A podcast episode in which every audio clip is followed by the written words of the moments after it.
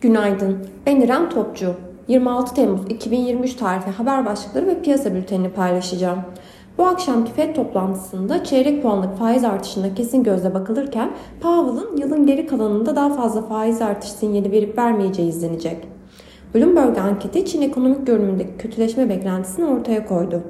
Microsoft ve Alphabet bilançoları yapay zekanın etkisi konusunda karışık bir tablo ortaya koydu. Koç Holding yapı kredi hisse satışı gerçekleştirdi. FED öncesi Asya endeksleri geri diyor. Piyasalara genel olarak bakacak olursak pay piyasalarında kısa vadede bilanço döneminde olduğumuz için hisse bazlı ayrışmalarla Borsa İstanbul'daki pozitif tablonun süreceğini düşünüyoruz.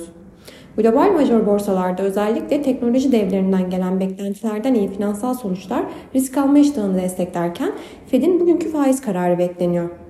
Bu sabah ABD vadelileri ve Alman DAX vadelisi hafif düşüşte, Asya borsalarının genelinde de satıcılı bir seyir izleniyor. Teknik analiz verilerine bakacak olursak gün içinde 6440 ve altına gerileme alım fırsatı, 6720 ve üzerine yükseliş ise kar satış fırsatı olarak takip edilebilir. Viyop tarafında ise gün içi long pozisyonlar için 7290, short pozisyonlar için ise 7385 zarar kes seviyesi olarak izlenebilir.